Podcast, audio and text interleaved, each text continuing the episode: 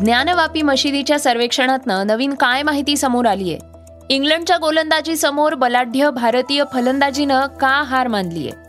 देशातल्या वाढत्या प्रदूषणानं केवळ मोठ्या व्यक्तींनाच नाही तर लहान मुलांना सुद्धा आपल्या विळख्यात कसं घेतलंय?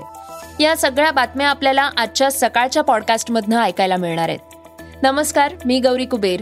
आज एकोणतीस जानेवारी वार सोमवार. सुरुवात करूयात आजच्या सकाळच्या पॉडकास्टला. पहिली बातमी आहे ती ज्ञानवापी मशिदीतल्या सर्वेक्षणाची. या सर्वेक्षणाबाबतची एक मोठी माहिती समोर आली आहे. भारतीय पुरातत्व सर्वेक्षण विभागानं केलेल्या या सर्वेक्षणादरम्यान ज्ञानवापी मशीद संकुलात एकूण पंचावन्न दगडी हिंदू देवतांची शिल्प आढळल्याचं सांगण्यात येत आहे यामध्ये पंधरा शिवलिंग तर तीन विष्णू शिल्प गणेशाची तीन नंदीची दोन शिल्प आणि दोन कृष्णाची आहेत. तर पाच हनुमानाची शिल्प असल्याचं एएसआयच्या अहवालात नमूद करण्यात आलंय. त्याचबरोबर विविध काळातली त्र्याण्णव नाणी सुद्धा इथं सापडली आहेत. दगडी मूर्तींबरोबरच विविध धातू आणि टेराकोटासह घरगुती वापराच्या दोनशे एकोणसाठ वस्तू सुद्धा सापडल्या आहेत. यापैकी एका दगडावर राम लिहिलेलं आहे. जी पी आर सर्वेक्षणात मुख्य घुमटाखाली मौल्यवान पाचूच्या आकाराचा तुटलेला मौल्यवान धातू सापडलाय. त्याचं मुख्य शिवलिंग म्हणून वर्णन केलं जात आहे. या ठिकाणी काम आणि सर्वेक्षण करण्यात आलंय. वाराणसीच्या जिल्हा न्यायालयानं ही मशीद पूर्वी अस्तित्वात असलेल्या हिंदू मंदिराच्या रचनेवर बांधली गेली होती की नाही हे तपासण्याचं काम सोपवलेल्या ए एस आयनं हा निष्कर्ष काढलाय. दुसरी बातमी आहे ती भारत विरुद्ध इंग्लंडच्या पहिल्या कसोटी सामन्याची. यात इंग्लंडच्या प्रभावी गोलंदाजांसमोर भारतीय फलंदाजांनी नांग्या टाकल्या आहेत या सामन्यात चर्चा होतीये ती इंग्लंडच्या टॉम हार्टलीची. त्यानं तब्बल सात भारतीय फलंदाजांना तंबूत धाडलंय. अशा प्रकारे इंग्लंडच्या संघानं भारतातल्या पहिल्याच कसोटी सामन्यात आपला बॅस बॉल ब्रँड यशस्वी करून दाखवलाय. भलेही भारतानं पहिल्या डावात इंग्लंडला दोनशे चौसष्ट धावांमध्ये गुंडाळलं होतं. त्यानंतर चारशे छत्तीस धावाही ठोकल्या. मात्र चौथ्या दिवशी भारताला पराभवाचा सामना करावा लागलाय. आता भारतीय संघाला नेमक्या कोणत्या कारणामुळे पराभव स्वीकारावा लागलाय त्याची कारणं काय होती याविषयीचं विश्लेषण केलंय ते आमचे क्रीडा प्रतिनिधी अनिरुद्ध संकपाळ यांनी. ऐकूयात ते काय म्हणाले भारताच्या आजच्या पराभवाची प्रमुख कारणं सांगायची झाली तर भारतीय गोलंदाजांना इंग्लंडची शेपूट गुंडाळण्यात आलेलं अपयश दुसरी गोष्ट म्हणजे ओलिपॉपनं जरी एकशे शहाण्णव रन्स केले असले तरी त्याला दोन जीवनदान मिळाले त्यामुळे खराब फिल्डिंग हे एक कारण आहे. दुस अजून एक गोष्ट म्हणजे भारताला चौथ्या डावात आक्रमकपणे फलंदाजी करता आली नाही. भारताला विराट कोहलीची उणीव नक्कीच भासली कारण की तो चेस करता चेस करत असताना चांगल्या रन रेटनं धावा करतो आणि जिद्दीनं खेळतो. तिसरी बातमी आहे ती प्रदूषणाबाबतची. भारतातली कित्येक शहरं ही जगातल्या सर्वाधिक प्रदूषित शहरांच्या यादीत पुढे आहेत. या वाढत्या प्रदूषणाचा फटका हा केवळ मोठ्या व्यक्तींनाच नाही तर लहानग्या जीवांना सुद्धा बसतोय असं दिसून आलंय. अशातच दिवसेंदिवस वाढतं प्रदूषण.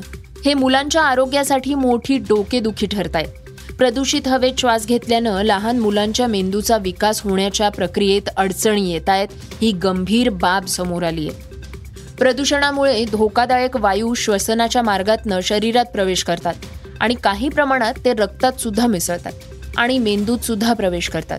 परिणामी मुलांच्या मानसिक आरोग्याला ते घातक ठरत आहे यामध्ये प्रदूषित हवेतील कार्बन मोनॉक्साईड आणि सल्फर डायऑक्साईड सारख्या वायूंचा सुद्धा समावेश आहे.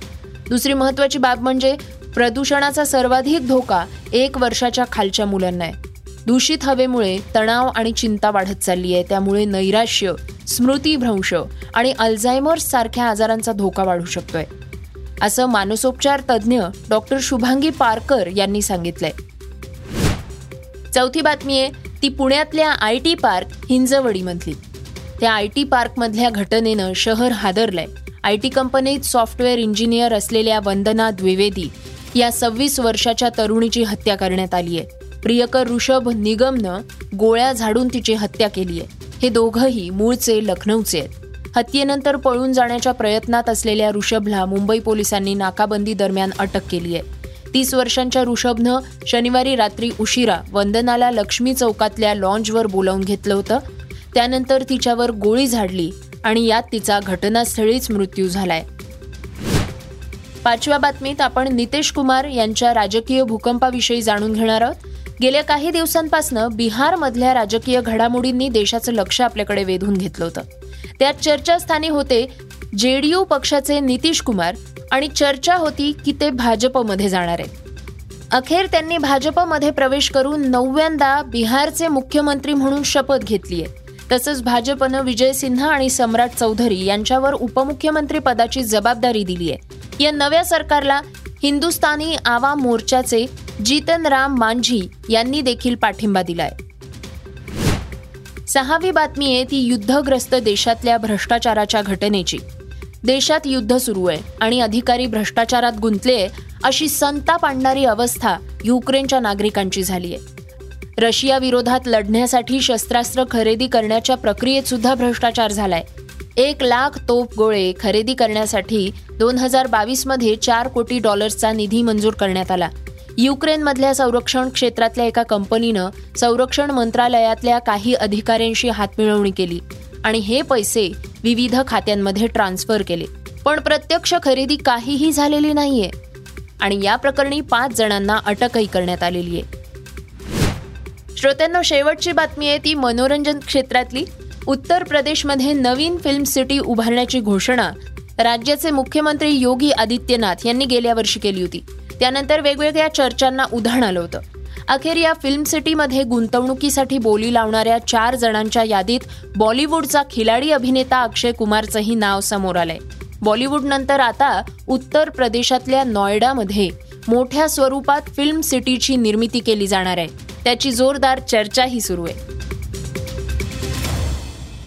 श्रोत्यांनो हे होतं सकाळचं पॉडकास्ट. हे पॉडकास्ट तुम्हाला कसं वाटलं ते आम्हाला जरूर कळवा. त्याला रेटिंग द्या आणि इतरांना सुद्धा रेकमेंड करा. उद्या आपण पुन्हा भेटूयात. धन्यवाद. Research and script Vishwas Purohit Yugandhar Tajane.